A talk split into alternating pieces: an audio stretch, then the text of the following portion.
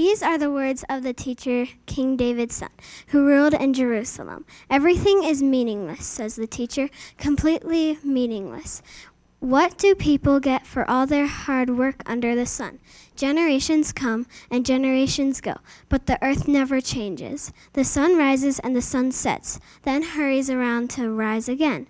The wind blows south and then turns north. Around it goes, blowing in circles.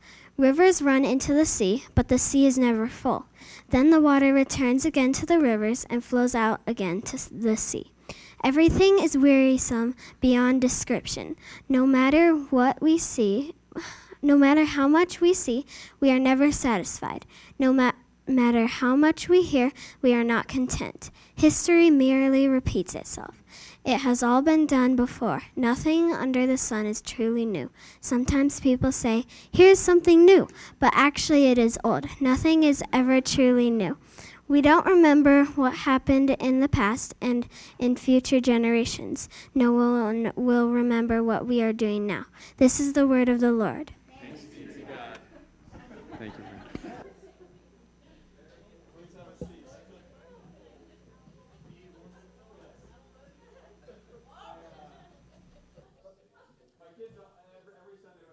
kids ask me, what's the sermon about? And today I told them, they're like, holy cow, the Bible's dark. Yes, it is. If you have your Bibles, feel free to turn in them to Ecclesiastes chapter 1. If you want, Bryn did a great job. She read from the Immerse in the booklet. If you didn't get a booklet, feel free to grab one. And we are basically just on the first section right up to the little plus sign. That is our passage for today.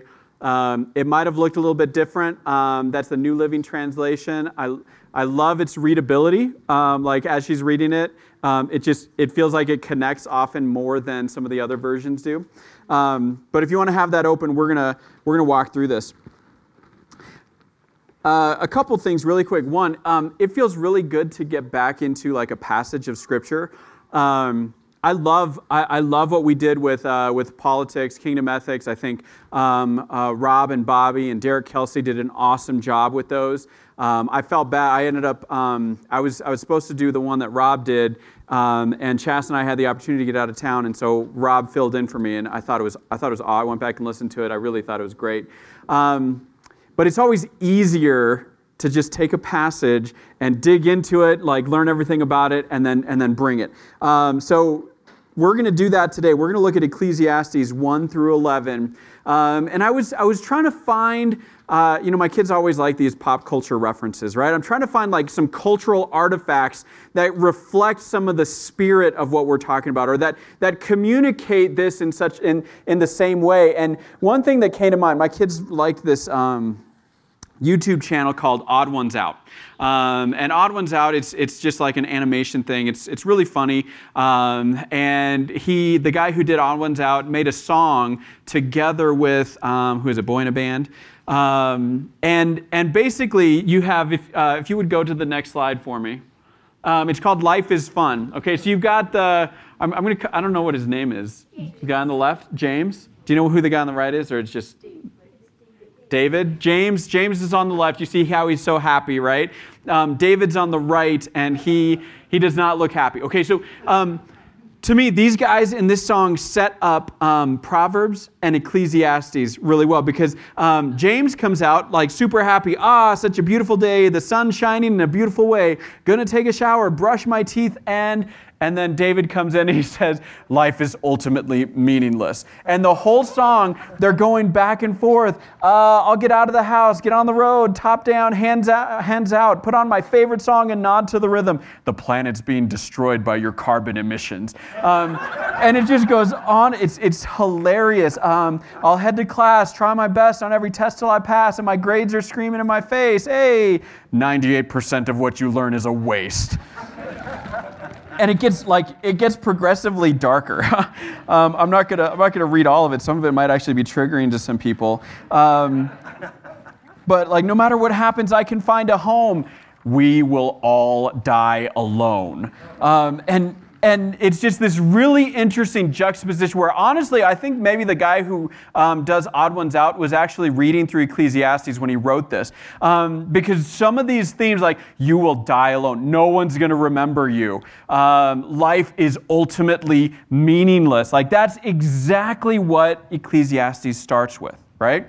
And the whole song actually is Ecclesiastes encapsulated, because he gets to the end and he says, I don't have to live life based on negative parts. No matter how bad they are, they're just thoughts. And the David, the dark guy, comes along and is like, yeah, that's fair. That's reasonable. Okay, just go out and live your life. Make the most of it. Have some fun with your friends. And the chorus is just, life is, we are young. Life is fun. We got to make the most of it. Make the most of it. And that's kind of how Ecclesiastes, like, as you work through Ecclesiastes, there's those themes of, yeah, it's all meaningless, but, you know, enjoy your food and enjoy your family, enjoy your work, and find rest under the sun. And so when we come to this passage, it has this darkness to it. We're going to sit in the darkness for a little bit, but hopefully we'll step out of the darkness towards the end. When we talk about this idea of meaninglessness, and one other, I guess this isn't necessarily a pop culture reference, but there's an ancient Greek myth of Sisyphus, right? Anybody know the myth of Sisyphus? What's the story of Sisyphus, right? He's this ancient king. I know my twins have signed up for Greek mythology next semester, right? So you'll probably learn this story. He's this ancient king who was cunning and also really terrible, and he tricked Zeus, and so he was condemned to the afterlife. He would have to take this big boulder, and every day he would roll it up to the top, and this was his mission, to get the boulder from the bottom to the top of the hill. And Zeus set it up so that as soon as he got just almost to crest the top of the hill, the boulder would roll back down. And he was cursed to an eternity of just rolling the boulder up the hill, and then it'll roll down. So every day he goes and he tries to accomplish this futile task that he's never going to succeed in. If you ever have one of those tasks that feels futile, that feels like I'm never going to get anywhere, we call those Sisyphean tasks, right? Because it's Sisyphus. When we step back and we look at a worldview kind of like from Ecclesiastes 1, when we look at things under the sun and we take out the idea of God, all of a sudden everything becomes Sisyphean. Everything is meaningless and futile. And the honest atheists, the honest philosophers will actually confirm this.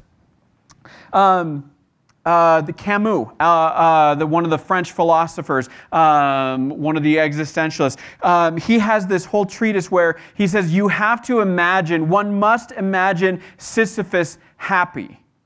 Like, our lives are meaningless, and so we have to create our own meaning, but everything we do is futile, so we have to imagine that in the middle of all these futile tasks, we can somehow achieve happiness. We have to imagine, one must imagine Sisyphus as happy, even though it's meaningless. Jean-Paul Sartre talks about, we are condemned to be free. We have this freedom. Since everything is meaningless, then you have this radical freedom, and that sounds great, right? We've loosed the bonds of tyranny. We have no religion, no rules, nobody ruling over us, no objectivity, no morals. And Sartre comes to the conclusion that we are condemned to be free, that this kind of radical freedom is actually a curse because nothing actually matters. Like, I am condemned to create my own meaning in the world. And I was watching a show where one of the characters was thinking about this. He's like, I have to create my own meaning. I can't even be trusted to make my own breakfast. And I'm supposed to create purpose out of my life and create meaning in the middle of meaninglessness. And so these philosophers, they come to Ecclesiastes and they walk away from this passage saying, yes, everything is meaningless. Nothing matters. So let's jump into the passage. Let's dig into it and see exactly what's going on. So it starts out with this superscription, the words of the preacher, the son of David, king in Jerusalem. This kind of superscription where it starts out with, it's attributing the words to someone. It's pretty common, like Proverbs 1:1 starts out with the Proverbs of Solomon, son of David, king of Israel. Isaiah, if you remember, which starts out with the vision of Isaiah, the son of Amos, which he saw concerning Judah. Jeremiah starts out with the words of Jeremiah, the son of Hilkiah, and on and on. So this type of superscription is actually pretty normal here in the Old Testament. And he says the words of, and depending on what translation you're looking at, it might say something different, right? If you're looking at the Immerse version in your little book here, it says these are the words of the teacher. In the ESV here, it talks about the words of the preacher. If you read the Message, Eugene Peterson wasn't sure how to translate this word, but the idea is it's a person who's on a quest for meaning, and he's delivering the results of his quest. So Eugene Peterson, the Message, just translated as the quester, which sounds really weird. But if you read Ecclesiastes in the Message, it's the words of the quester. The idea is, like Ecclesiastes, if you take the root word, the root of it is ekklesia, which if you're familiar with Greek, you know it's the assembly. A lot of times it's the word that we use to refer to the church. I know some churches in the Soma network who are called ekklesia, like ekklesia church, which is kind of one of those redundant things like ATM machine or whatever, you know. It's the assembly, and so this person, the word in the Hebrew is actually kohelet. Kohelet is calling together the assembly to address them about his quest for meaning, all right? So kohelet is calling together the assembly, and different translations will call him the preacher, because he's kind of preaching, or the teacher because he's telling people what he's learned. The quester, he's explaining the results of his quest.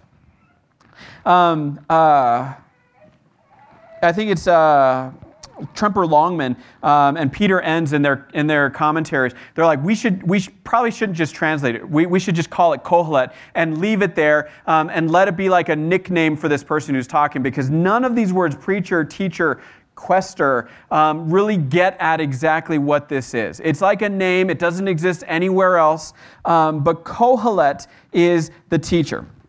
Now, last week we talked about how Ecclesiastes is a framed narrative autobiography. There's an author who is going to introduce and conclude, and then there's the Kohelet, which is going to be the bulk of Ecclesiastes. So there's somebody that's going to introduce it and say, here's the words of Kohelet.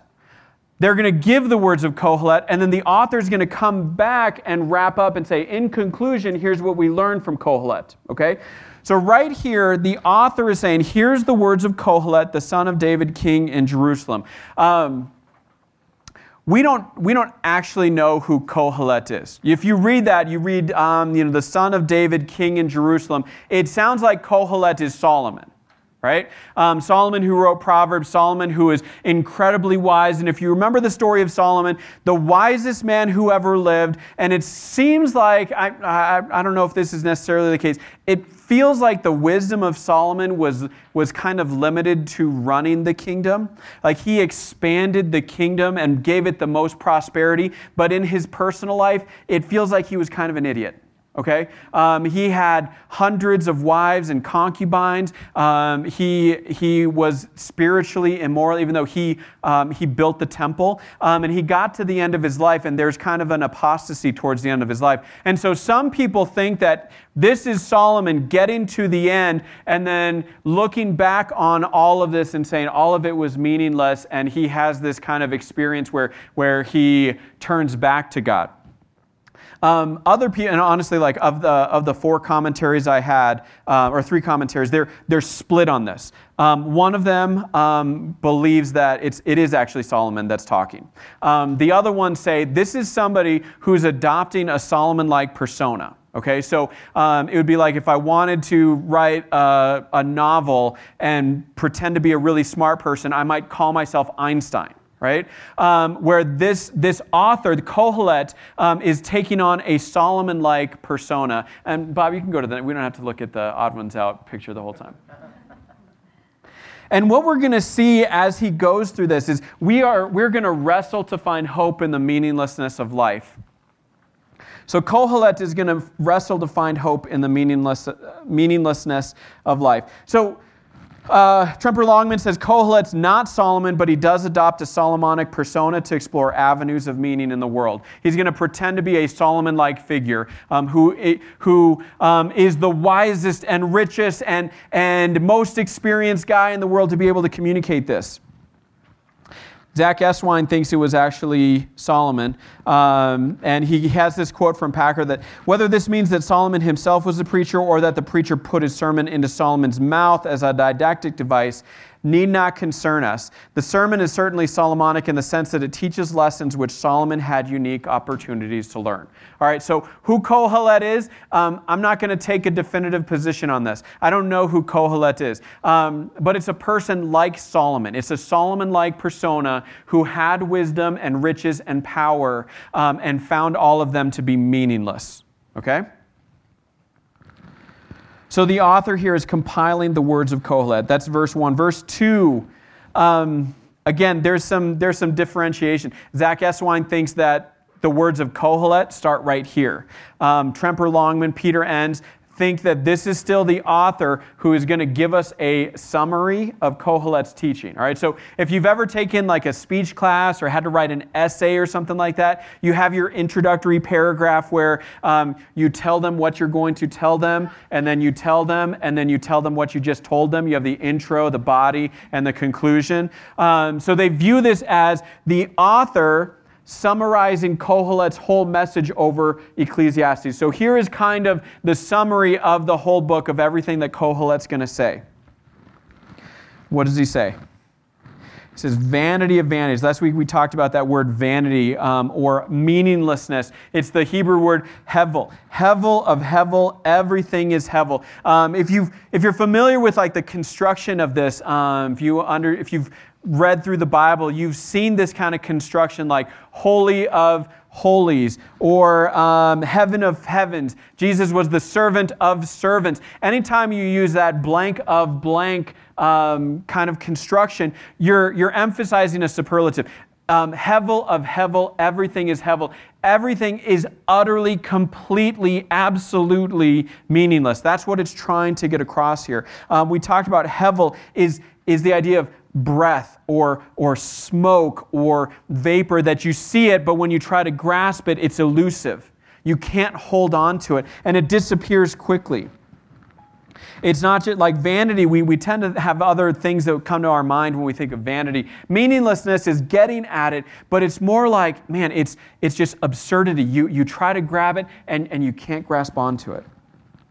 Every translation, or most of the translations, translated differently. The ESV, the NASB, the KJV say vanity of vanities. NLT, we saw what Bryn read, is everything is meaningless, completely meaningless. The Message, and here this phrase is a metaphor, right?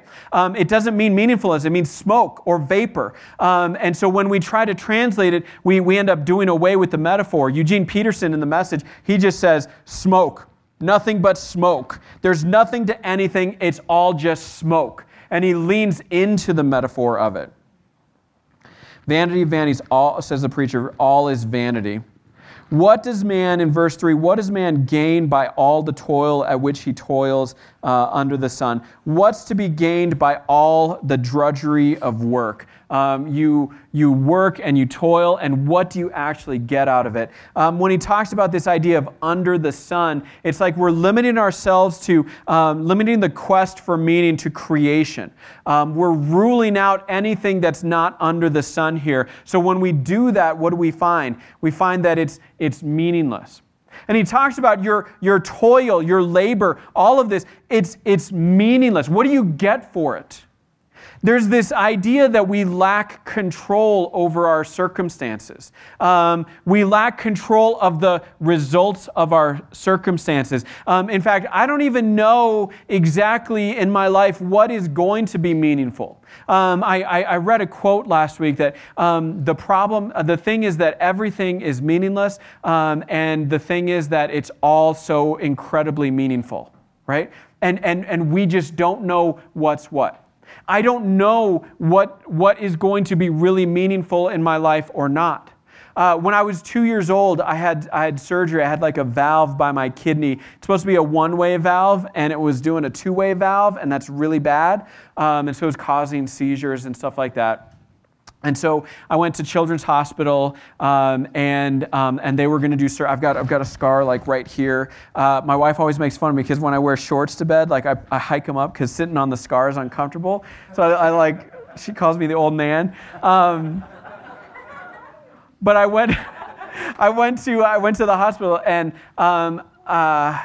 It was one of those things that we didn't know that this was going to be a meaningful situation outside of the fact that it's like invasive surgery.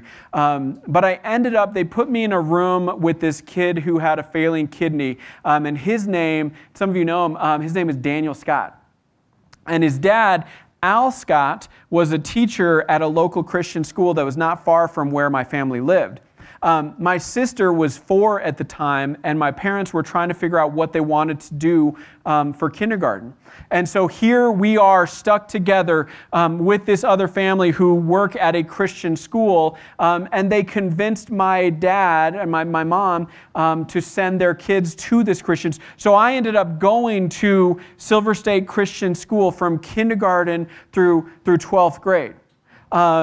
A lot of you here, there are several of you here that are here because of that too. Like we went, like me and Bobby and Val, we went to the same high school. Bob worked there. Helwig's, Caitlin, Slocum's were all students there. It's because I went to Silver State that I went to, Eric was too. Sorry, I didn't mean to leave you out. Eric was there. Because I went back and taught there, and that's how my our lives intersected with Eric and Jess.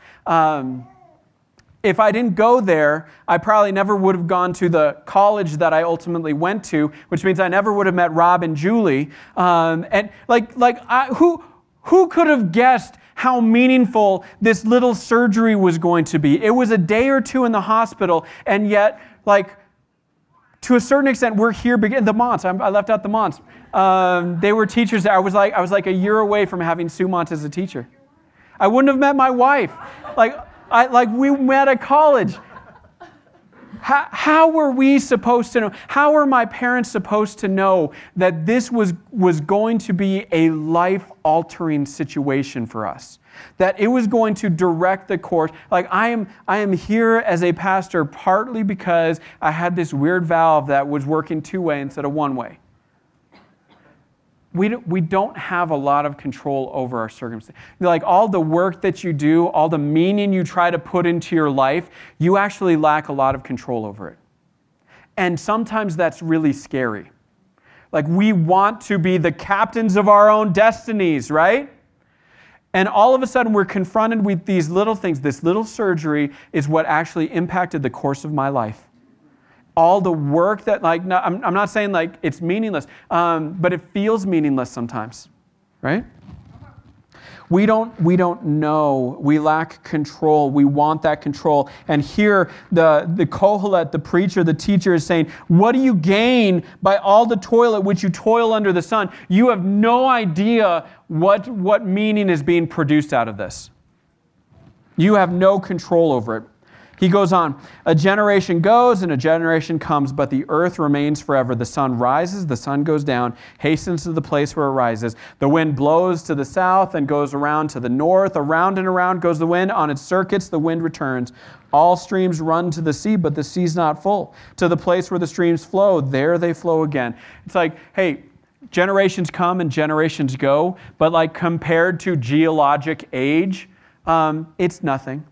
You're going to be forgotten. Like we get to enjoy these mountains here. These mountains barely notice us, right? We've got all these tunnels and ski resorts, but ultimately you drive through there and there's so much of it that is still pretty untouched, If you look at it, you like just standing here looking at it, you can't tell that man has been there.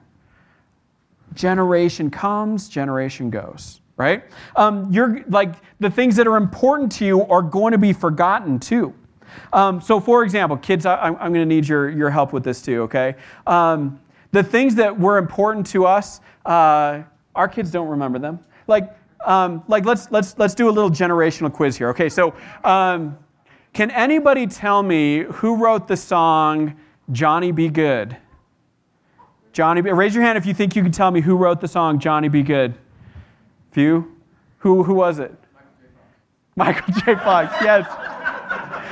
Because Chuck Berry listened in, and that's where he got it from. Yeah. Eric knows. Who was it? It's Chuck Berry. Have you guys ever heard of Chuck Berry? You guys don't know Chuck Berry. Okay, Lecrae rapped about him. He said, Chuck Berry made it, but the credit went to Elvis. You remember that? Chuck Berry is like one of the fathers of modern rock and roll, and Elvis gets all the credit for it. But these guys, they have no idea who Chuck Berry is. Who was famous for singing at Folsom Prison? Anybody? Do you know? Anybody know? Cash. He heard Cash. They don't know Johnny Cash. You know Johnny Cash because I played Johnny Cash for them. Can you name a song? Anybody think they can name a song? By raise your hand. Don't shout it out so the kids don't steal it. By Brian Adams. Brian Adams. What's the song by Brian Adams? Everything I Do, yes. Like the theme song to Robin Hood. You remember that? Everything I Do. You guys have never heard of Brian Adams? No. Can you name a Beach Boys song? Anybody think they can name a Beach Boys song? Rachel, give me a Beach Boys. What's that? Sloop John B. Yes. I grew up on the Beach Boys. I've tried to play the Beach Boys for them, and they haven't shown a lot of interest. Surfing USA, yes. I could go on and on, like Barbara Ann and Kokomo, and like there's so like they don't remember. All right, let's give you guys a chance here. Can you name a song? Just raise your hand, don't shout it out. By Post Malone.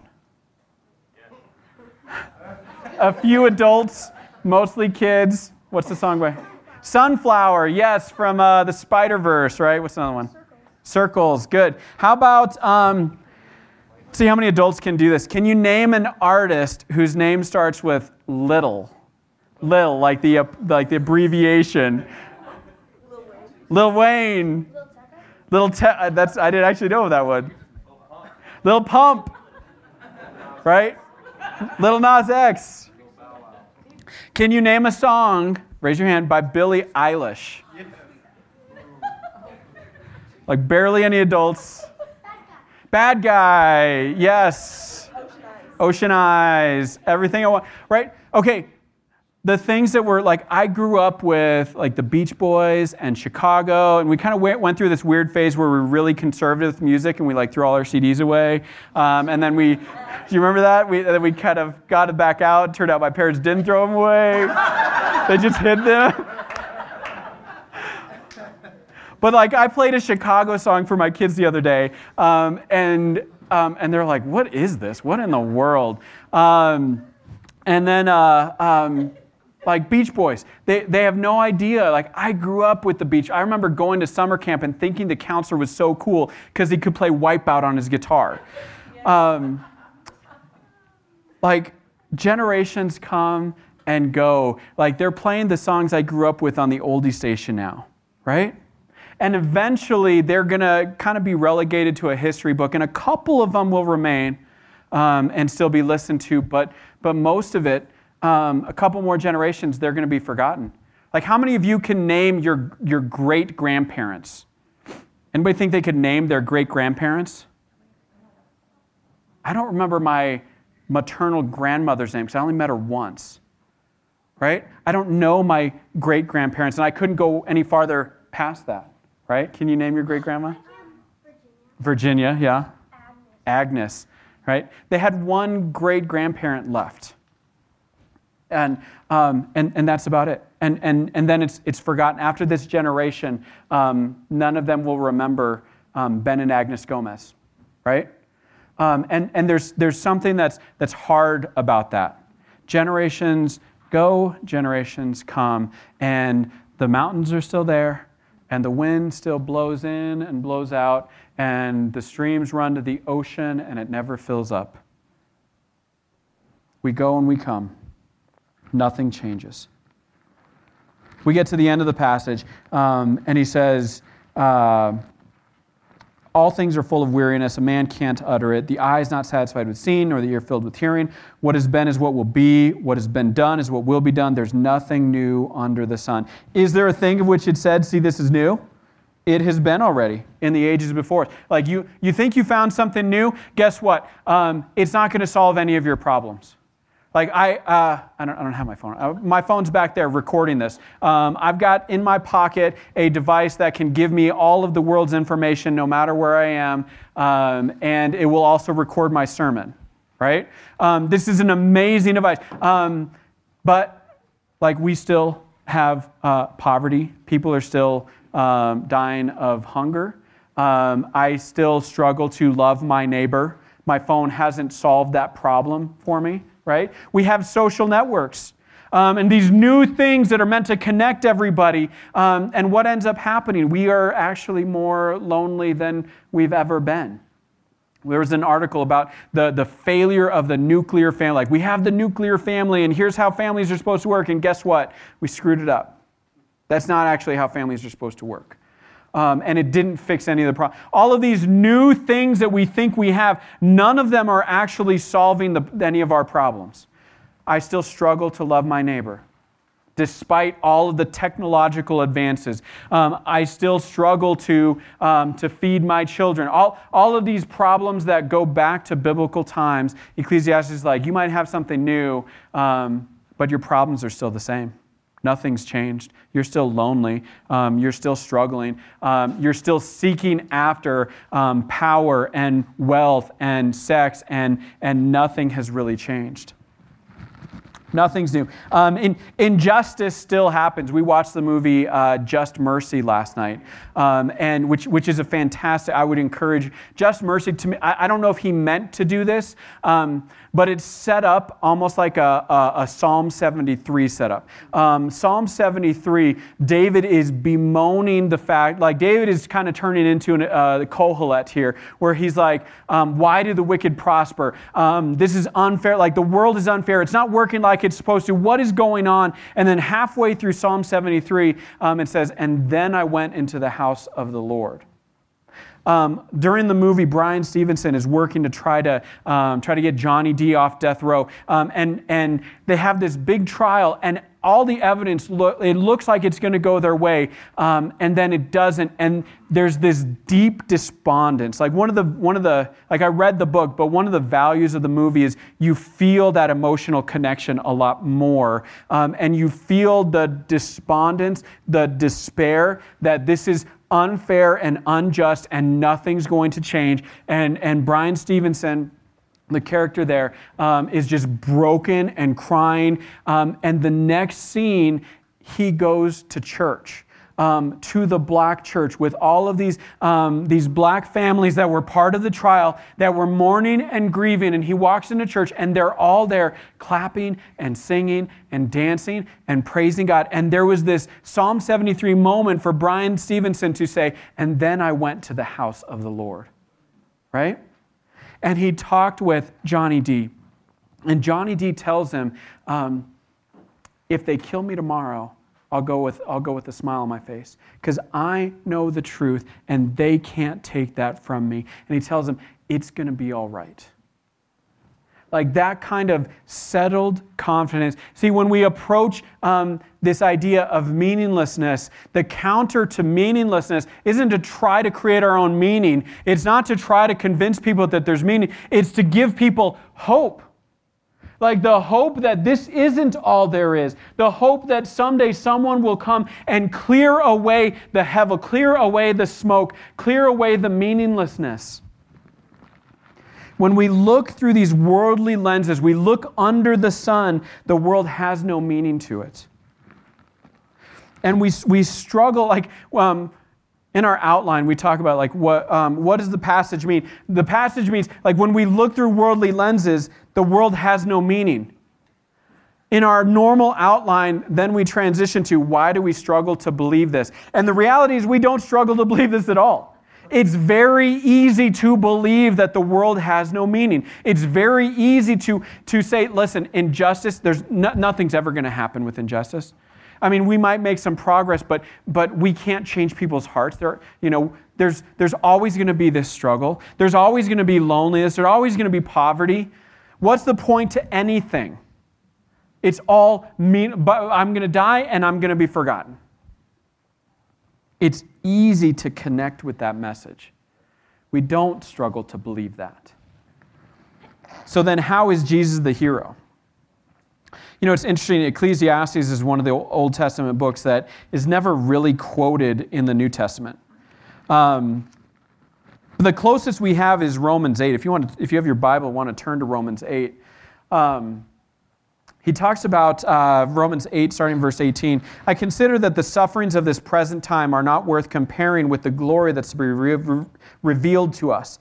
For the creation waits with eager longing for the revealing of the sons of God. The creation was subjected to futility. The creation was subjected to meaninglessness, to hevel, not willingly, but because of him who subjected it, in hope that the creation itself will be set free from its bondage to decay and obtain the freedom of the glory of the children of God. All of creation has been subjected to this futility, this meaninglessness that we feel. And what's the answer to it? Where do we go? He says, not only the creation, but we ourselves who have the first fruits of the Spirit grown inwardly. We feel the futility. We feel the meaninglessness as we wait eagerly for adoption as sons, the redemption of our bodies. For in this hope we were saved. And what is our present hope of salvation? Let's get to the end of the passage. Verse 31, what then shall we say to these things? What do we say to all this? What do we say to all the futility and meaningless? What does Paul come along after Jesus Christ has died and rose again? What does he say to the futility and to the meaningless? What then shall we say to these things? If God is for us, who can be against us? He who did not spare his own son but gave him up for us all, how will he not also with him graciously give us all things? We've been subjected to futility and meaninglessness, but in Christ, God has given us all things and filled them all with meaning. Who shall bring any charge against God's elect? It is God who justifies. Who is to condemn? Christ is the one who died. More than that, who is raised, who is at the right hand of God, who indeed is interceding for us. Who shall separate us from the love of God? We struggle, we wrestle to find hope in the meaninglessness of life. And when it feels meaningless, the Apostle Paul comes along and says, but who's going to separate you from the love of God? In the middle of this futility, in the middle of suffering, what does he say? Tribulation and distress and persecution and famine and nakedness and danger and sword. What? Of all those things, of all the futility that exists in the world, what's going to separate you from the love of God? Nothing. And so like Johnny D. McMillan, we can say, you know what, if we go tomorrow, we can go with a smile on our face. I talked to my son about this yesterday. We can say like what Kendrick Lamar tells the black community, if God's got us, then we going to be all right. Right? If God's like I'm messed up, you're messed up, but if God's got us, we're going to be all right. That's exactly what Paul is saying here. What's going to separate you? Like this world is subject to futility, and it groans inwardly. But if God's got us, who's going to separate you from the love of God? We're going to continue through Ecclesiastes and lean into some of this futility and talk more about where we feel this futility in our own lives. And we're going to go through money and power and status and vocation and all of these different things that we try to grasp onto for meaning, and it's smoke. grab it, and it's gone. And part of what we get to remind ourselves of the hope that we have is something that is physical and tangible, that you can put your hands. It's easy to think of religion as this purely spiritual endeavor. And so God says, I want you, when you come together, to take some bread, take some wine, and remind yourself, who will separate you? Who will separate you from the love of God? This love that has been purchased by the blood of Christ, that you are united to Christ. You take the bread, you dip it in the cup, and what are you reminded of? Who's going to separate me? This life feels meaningless and futile, and the rules don't work like they're supposed to, and it's not working out the way I want it to, and I did everything, and I deserve this, and the world is unjust. Who's going to separate you from the love of God? Let's pray, and we'll take communion together. Heavenly Father, we thank you so much for your word, for Ecclesiastes, for the opportunity to be honest about how meaningless life feels sometimes. To be honest about just the futility that we experience. To express that groan, not just inwardly, but actually groan outwardly and say, this just doesn't seem fair sometimes. God, I pray that we wouldn't be dismissive of those feelings, but we would allow those feelings to remind us of the hope that we have. That if you didn't spare your son, then we can be confident that you will give us all things. And not just give us all things, but that our lives will actually have meaning, that we don't have to be in control. We can trust in you and allow you to fill out that meaning on our behalf. We have the hope that you are at work conforming us to your image. We pray that as we take the bread, dip it in the cup, we'd be reminded of the fact that nothing can separate us from the love of God. For it's in Christ's name we pray. Amen.